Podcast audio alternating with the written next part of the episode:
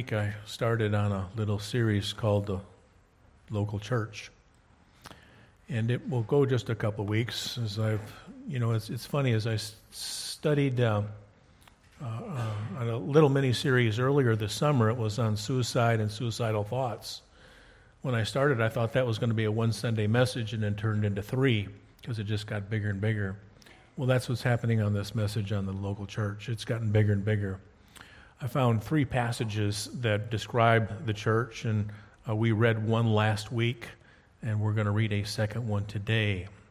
The one I'd like to read for you for today is uh, the local church is likened to a household of God. Let me read that. You'll find that in Ephesians chapter 2, 19 through 22. And again, I apologize if I had to do this one over again. I probably would have made this the first installment and made last week's the second installment. But that's the way as the study goes and it starts revealing to me. But uh, Ephesians chapter 2, verse 19. now, therefore, ye are no more strangers and foreigners, but fellow citizens with saints and of the household of God, and are built on the foundation of the apostles and prophets, Jesus Christ himself being the chief cornerstone, in whom all the building, building fitly framed together groweth unto an holy temple in the Lord in whom ye also are builded together in habitation of God through the Spirit. When we come together, well, let me even back up further than that. I want to tell you a story. Uh, I think I've shared part of this story before. Many years ago, now when I'm talking many years ago, this was just uh, weeks before my son Lincoln was born. I was going through the uh, basement and looking through some records in my mom and dad's house, and I was looking for my birth certificate. there was a job I was considering, um, and they needed to see my birth certificate, and I was hunting for it. And when I was stumbling around through the records, I did find it, but I also found some letters that an uncle of mine wrote while he was in Korea. So they were pretty old letters. The papers were very old and yellowish and tattered, and uh, but I, I stumbled across those letters, and it was written by an uncle of mine. He happened to be about 18 months older than my father, because they were both in Korea at the same time. But the thing was, is this uncle did not come back from Korea, and his name was Lincoln. And when I read the letters, there was one letter that really grabbed my well, all of them grabbed my attention because I was down there in my mom's basement for for several hours and came up all red eyed and couldn't look anybody in the eye for about three days. But there was one letter that I did read, and what he was doing is my this is my uncle Lincoln writing my grandmother when he was in Korea, and he made this statement. He said, "Mom," he says, "I apologize that I'm writing you at this time. I want you to know that I'm not scared. I'm not in any danger but I just wanted to say thank you. And this is what he said He said, The difference between a house and a home is that the sun shines on a house, but the sun shines in a home. And uh, I looked at that, and you know, I told you I struggled, and then after about three days, I showed it to my wife, who was from the deep south and she read a couple of the letters, including that one, and she said, okay, you can name him Lincoln. And that's how that came about. But I'm stealing that to look at this passage right here because I want to steal that thought, the difference between a house and a home, of what a church should be. We can get together and very mechanically go through the operations of worship, and that's all it is. But unless God shows up, through the Holy Spirit, we're no better than the Elks Club. And when I look at this, when I see this passage right here, this is the household of God. There is a lot of references to foundations and framing and cornerstones, and those are all important. But if God does not show up, we're just flapping our lips and beating our gums. I didn't get an amen for that. God needs to show up. This is His habitation. So when we come together, I come to expect to see all you, But you know what? You're kind of second on the list. I come to visit God. Not that I can't visit with God in my closet. I try to, and I do. But this is a place where He promises to come when people come in spirit and in truth. And it is an extra special ministry of the Holy Spirit we get when we come together with right hearts. We can come together with wrong hearts. Amen? So, with that passage, I would like to, to, to, to move forward into this particular lesson. I do want to share one more thought. This has always been very heavy on my mind ever since my early conversion. Okay? As, as, as, you know, I was raised in a different order, and I'm not here to bash anyone. As God is my witness, that's my, my goal. But uh, part of it was me being a, a, a youthful kid, but the worship I used to go through was very mechanical. And I don't ever remember meeting God in church. It was just do this, do this, do this. And it carried through into my days even after I was ordained. And I want to tell a story about your mom. when I first came here to Virginia and became your pastor 11 years ago, she wanted to take me to the local Primitive Baptist annual meetings and association meetings so I could meet the other uh, Primitive Baptist preachers in the area. And that was all fine. And she took me to this one association meeting and introduced me to everybody, but evidently I didn't play very nice. You see, I went to this meeting and it was a, an, association, meeting, and they met in a firehouse, so somewhere north of here. And they had a series of uh, uh, preachers, and in the morning they had three preachers, and the preachers were preaching, and it turned into a Primitive Baptist pep rally. The good old church, the old Baptists. And uh, I heard three messages of it with no scripture. Okay? So we had lunch. And then they had an afternoon session. And they had three speakers in the afternoon, and I was the second one. Well, the first one in the afternoon got up, and unfortunately, he continued on what we heard in the morning.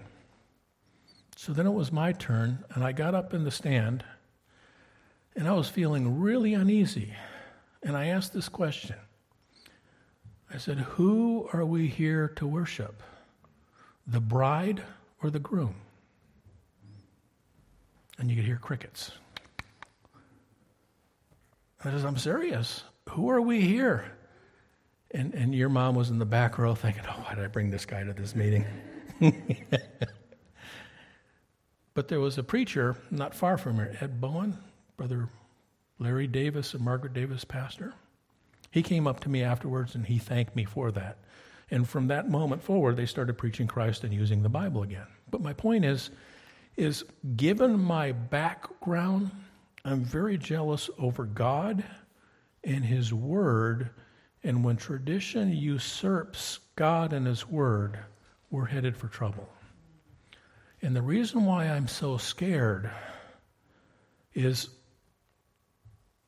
I know what my children and my children's children need.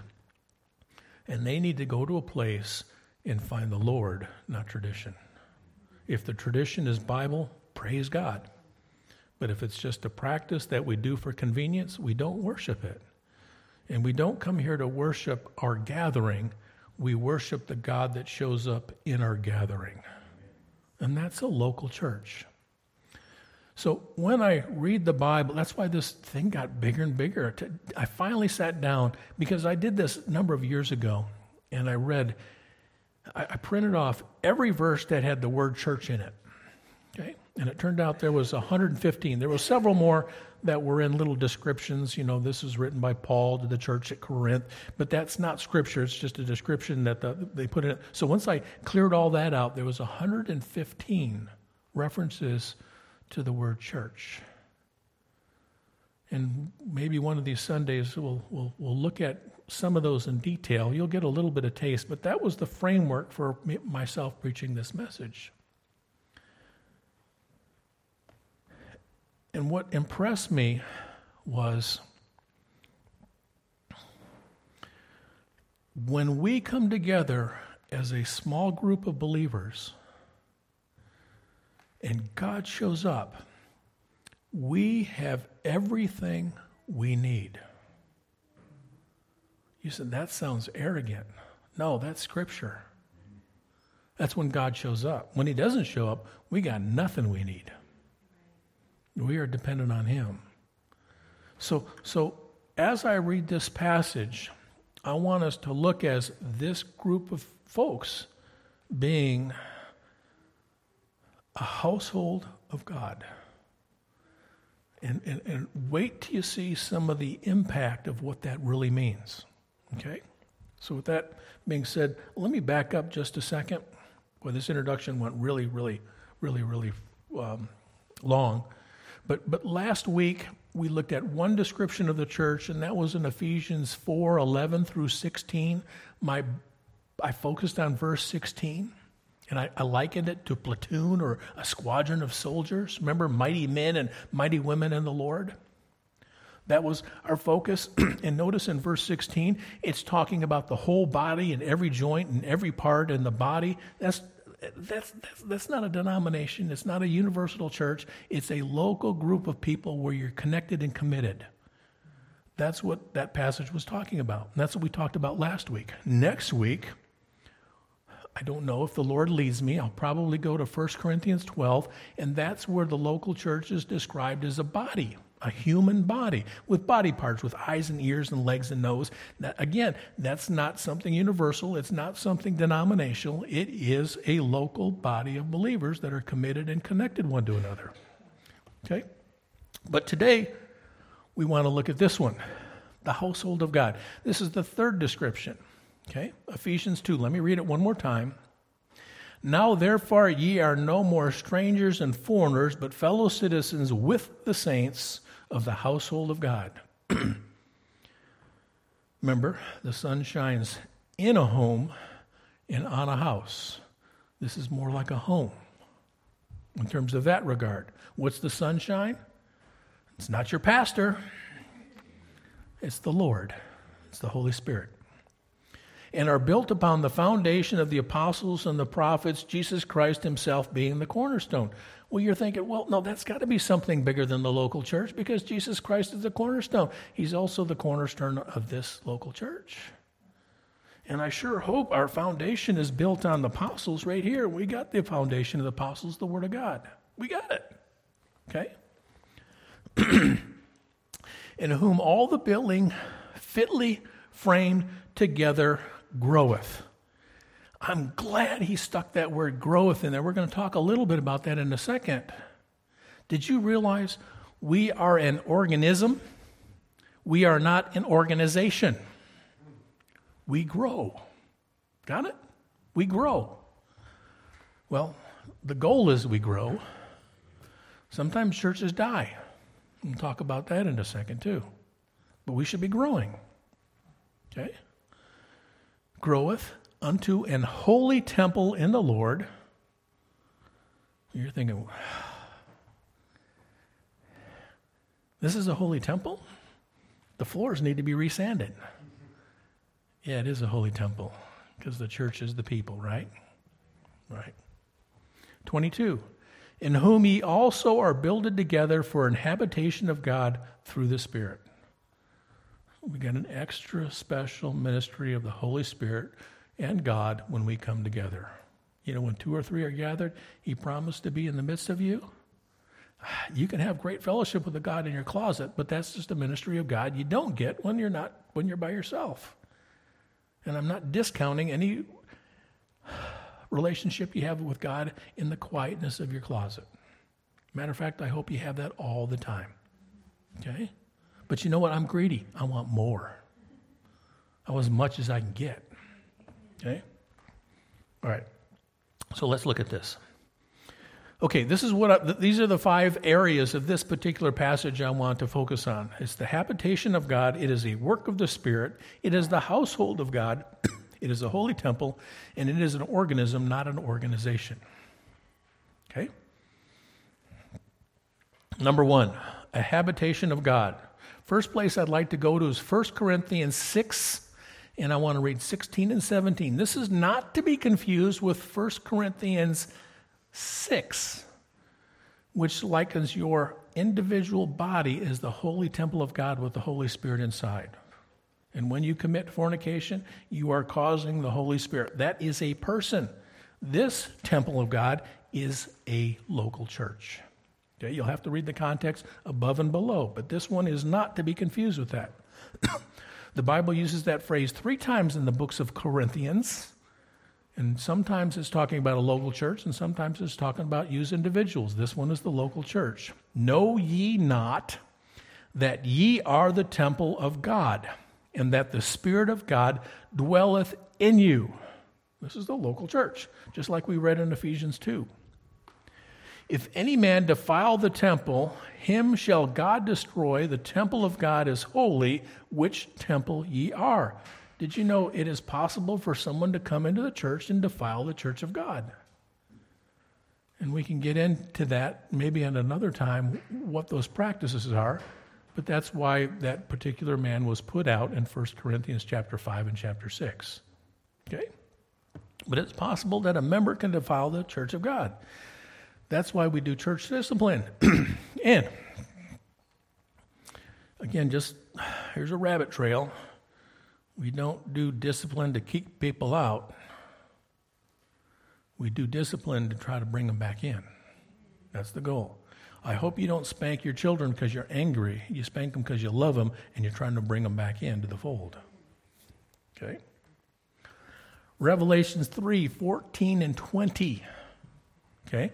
I just want to impress this is talking about a local church unto the angel of the church at the Laodiceans. This is the church that was lukewarm. I'm going to jump right down, and this is a passage that's used time and time again, totally out of context.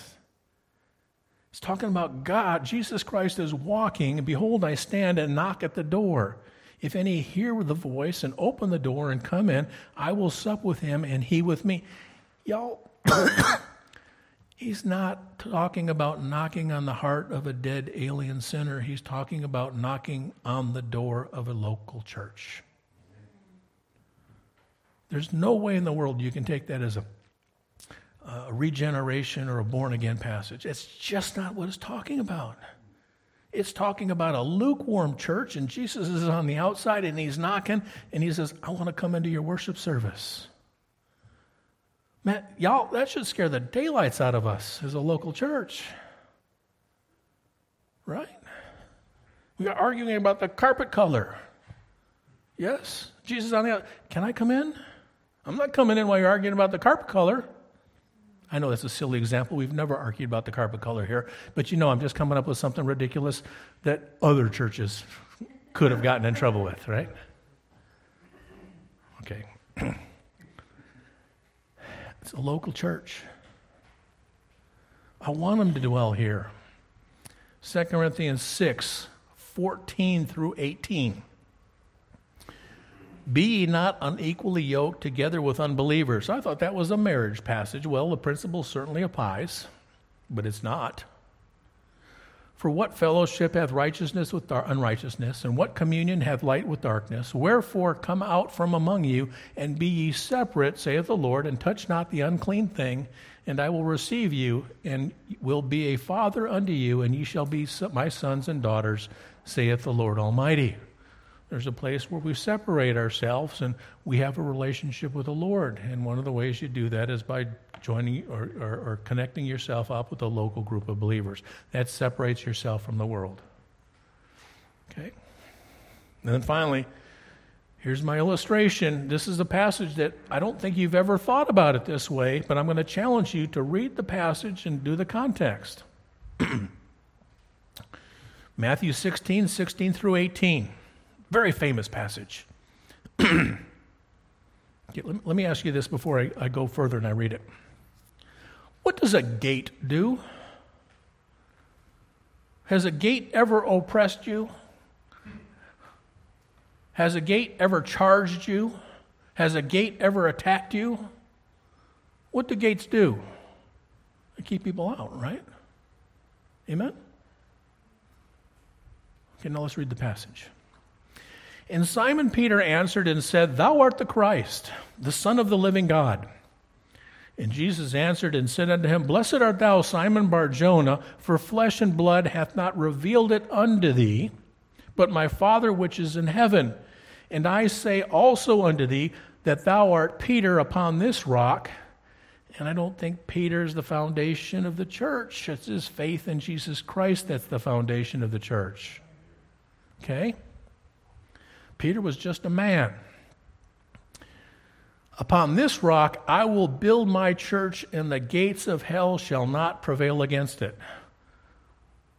The church is supposed to bust open the gates of hell wide open. And you know what?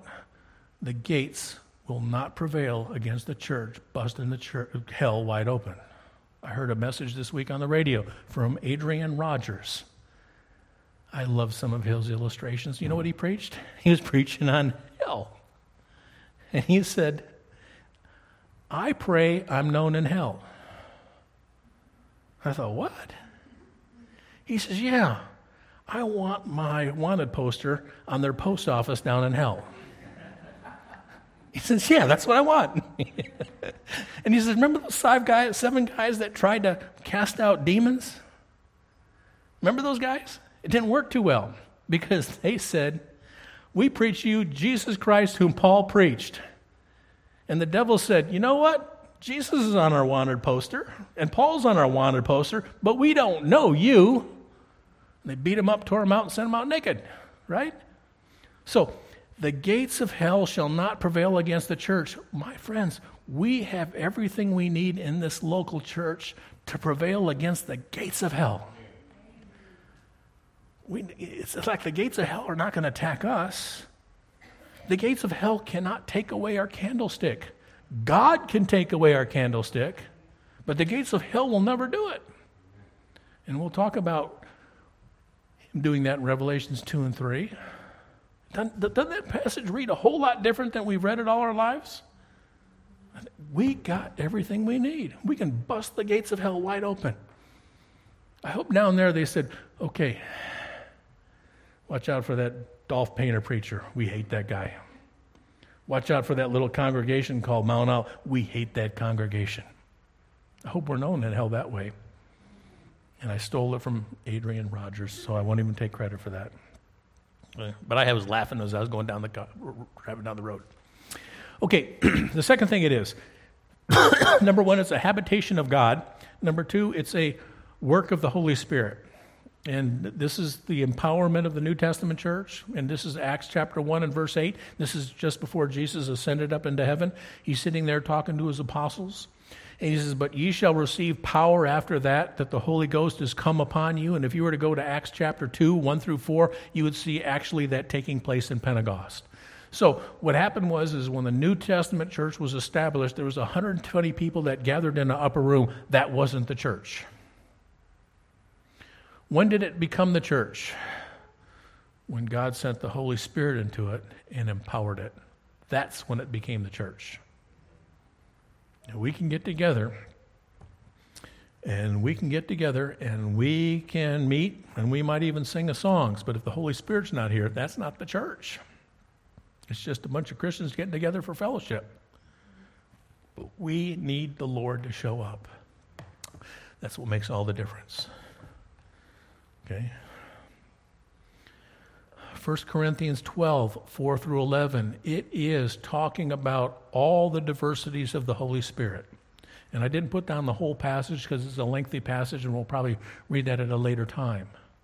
But the Holy Spirit comes and he looks at a body of believers and he diversifies. You know what that means? He gives you different gifts. Why does he do that? A church of all the same kind of person would be pretty boring. Amen? Amen? He calls us lively stones. He does not call us lively bricks. Yes?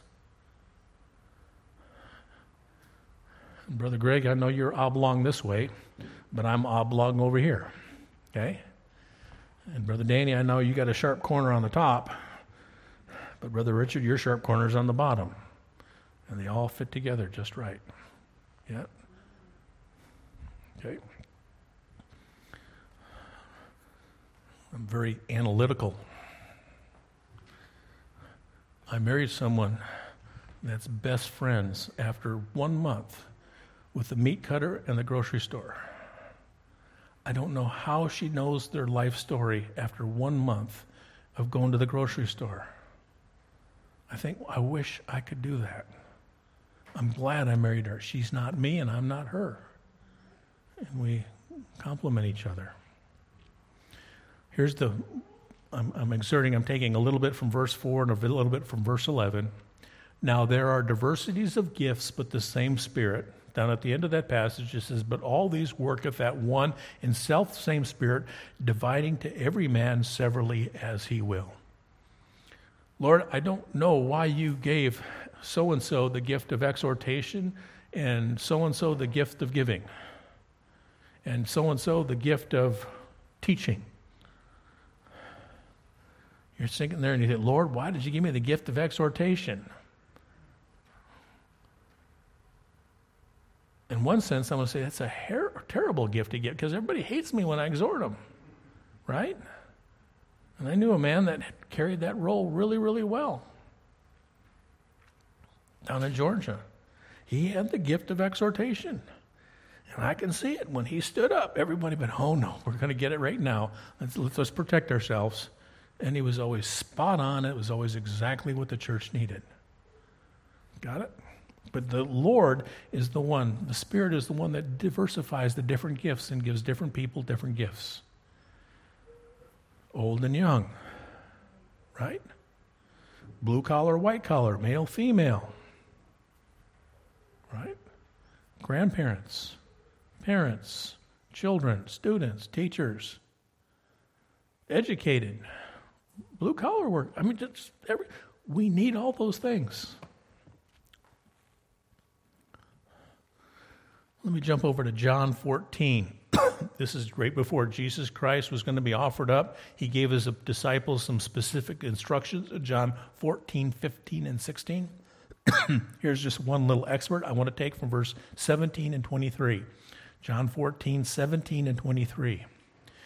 Let me go back. Even the Spirit of truth, whom the world cannot receive, because it receiveth him not, neither knoweth him, but ye know him, for he dwelleth with you and shall be in you.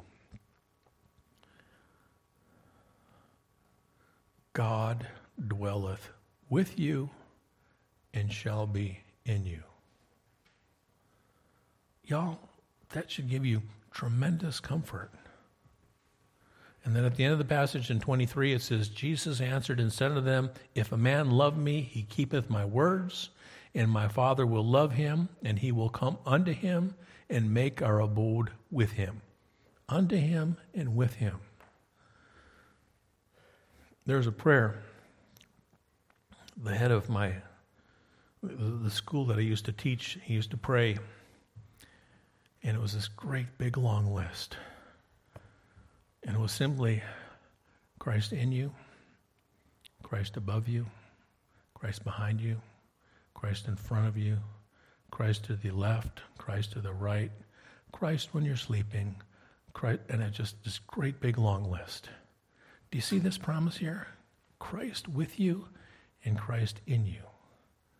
Man, you can face anything with that. Amen?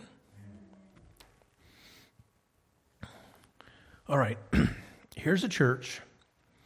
Revelations 2, 1 through 5, the church at Ephesus. You know that, that good book we go to all the time, the book of Ephesians? Solid doctrine in chapters 1, 2, and 3, all that practical stuff in 4, 5, and 6. Yes?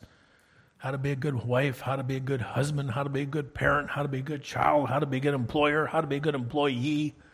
Right? All those verses, like practical instruction in the second half that church, Jesus had to spank because the sun was shining on their church, but the sun wasn't shining in their church. And this is what it says Unto the angel of the church at Ephesus, write, These things saith he that holdeth the seven stars in his right hand and walketh in the midst. I'm going to skip verses 2 and 3. I'm going to go right down to 4 and 5. But, but, but they were good. Their doctrine was spot on. They could spot a heretic a mile away. Their practice was fantastic. Well, what else is there with good doctrine and good practice? Isn't that what a church is? Nope.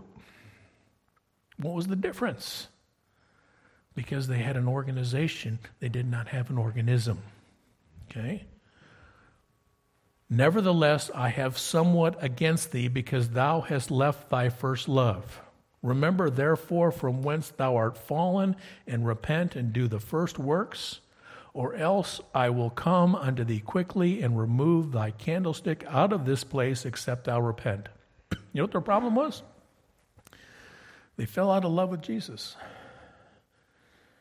They love the practice, they love the tradition. They showed up and they forgot to bring and call on Jesus. Think about it.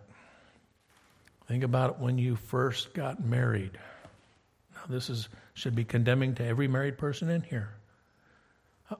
When you were courting, how many times did you call your wife? She wasn't your wife at that time, your, your fiance or your whoever whatever relationship you had, how often did you think about her? Right? How often did you buy her? I'm condemning myself right down to my socks. How often did you buy her a present, flowers? How often did you do that? Right? And then you fast forward. How many years? How many decades? Okay, how many times do you do it now? Okay, you know how it wanes. She's compassionate. She forgives me because she knows that in a small sense, she does the same thing to me. We get used to each other. Jesus didn't. He says, You're doing things. You're doing your doctrine. You're looking for heretics. You're doing works. You're being shared. But you know what? You're doing it just because you're used to doing it. You're not doing it out of love. We need the Lord present. Okay? Let's go to Luke 18, 11, and 12. This is a Pharisee.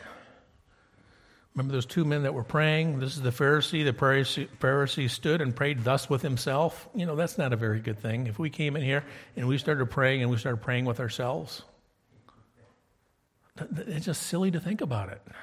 But Scripture said this man was praying to himself. I've heard people pray to the crowd. Yeah. I've heard been in meetings, and a preacher actually prayed and preached a sermon in his prayer.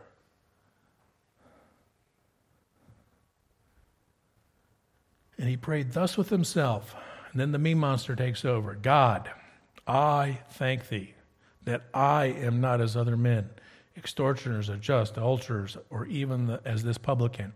I fast in the week.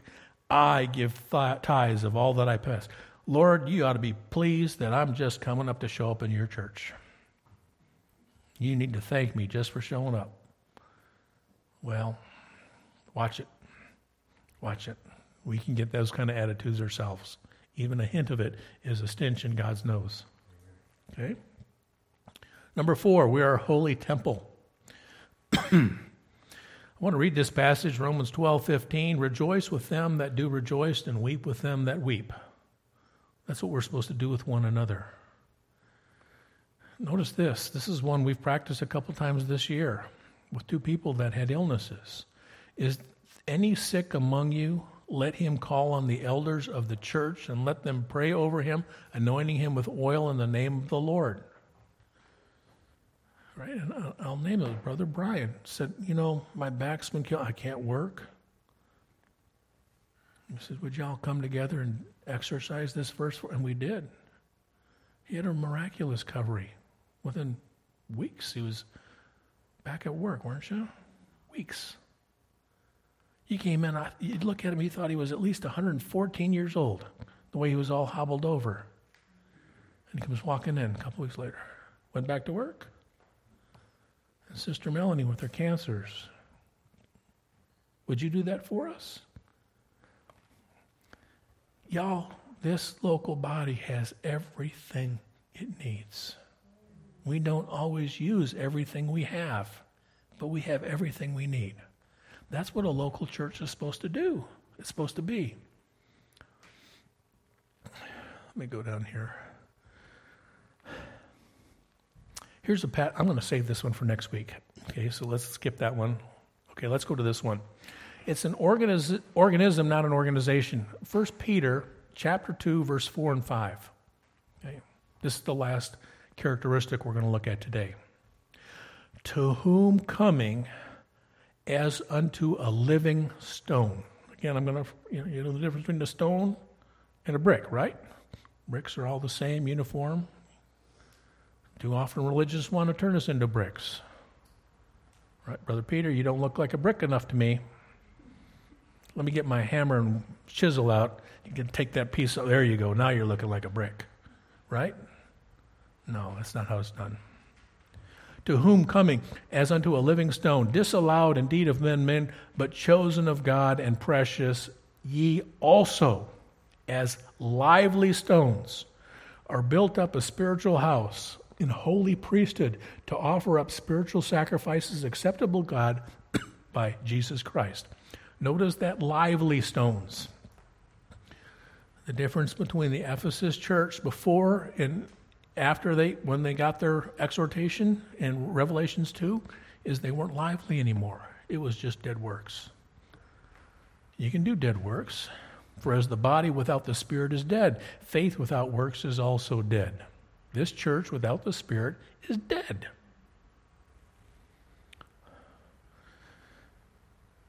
This is the uh, passage, John 15, 1 through 5, of talking about abiding in the vine.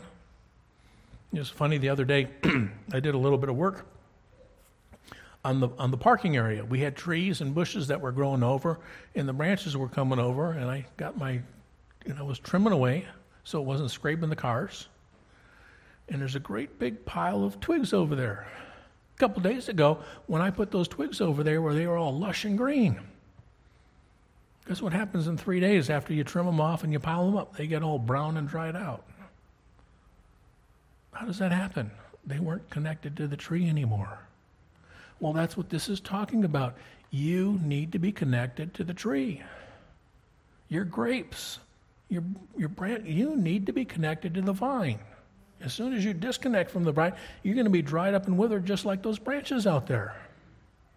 Amen? That's what this passage is. And then finally, I want to go to Martha. Martha, Martha, Martha, Martha, Martha. Right? Let me read the passage. This is Luke 10 38 through 42. Jesus was preaching. He was taking appointments. Sometimes he was in synagogues. Sometimes he was on hills. Sometimes he was in boats. And sometimes he was at kitchen tables. This is one time where he was at a kitchen table. Jesus entered into a certain village, and a certain woman named Martha received him into her house. Isn't Martha wonderful? Yeah, she is wonderful.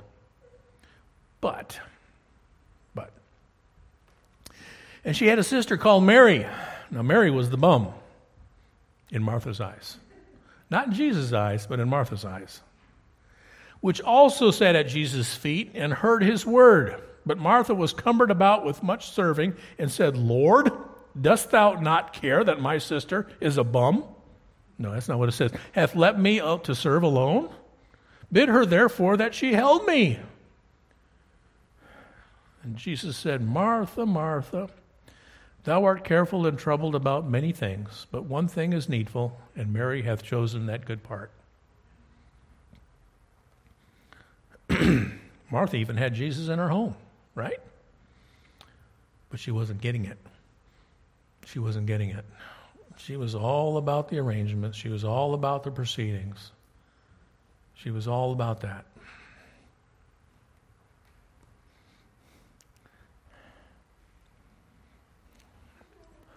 One of these days, we're going to have a lunch. I'm, I'm really going to do this. We're going to have a lunch. And I'm going to show up and I'm going to have bread and fish. Just bread and fish. But I don't like that. Well, you don't like the bread, then you can eat the fish. I don't like the fish, then you can eat the bread. But we need something else. Uh uh Bread and fish. That's all you get. Bread and fish.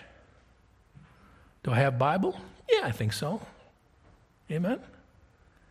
Because we're not here for the bread and fish. Your bu- bellies may be growling. Okay, I get it. We'll take care of that. But that's what Jesus was. There. He says, These guys came for three days and heard preaching, and they're weak. Feed them. What do you give them? Bread and fish. Right? There were people that got fed, and they followed him for the food. And Jesus said, Hit the road. I can't remember if it's either Mark 6 or John 6. He said, Go. No. He says, The only reason you're following me is to eat. You got fed and you ate. That's not the right reason. But these people that came and forsook all for three days just to hear the word of God, he says, Those are the people I'm going to feed. I'll take care of some natural stuff, but the focus is Jesus. I pray the focus is Jesus Christ in our, our worships. Okay, well, that's, that's where we're at. I went a little bit longer than usual, but there we are.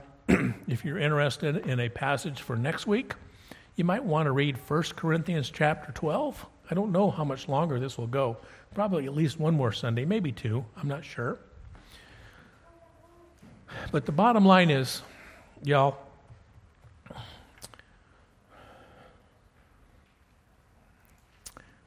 it's it's like a wedding. Have you ever been guilty saying someone calls you up and says, "Hey, you want to do something on Friday?" You said, "No, I got to go to a wedding." You're laughing. Did anyone ever say, No, I got to go to a wedding? Do you ever hear someone say, No, I get to go to a wedding? Right? Okay. How about church? No, I can't do that on Sunday. I got to go to church. What if you say, No, I can't go on Sunday because I get to go to church? What a difference. When we get that attitude, I think our life's going to change and we as a church get that attitude, I think our church will change too. Amen? So, we get to meet next Sunday. May the Lord bless you. Thank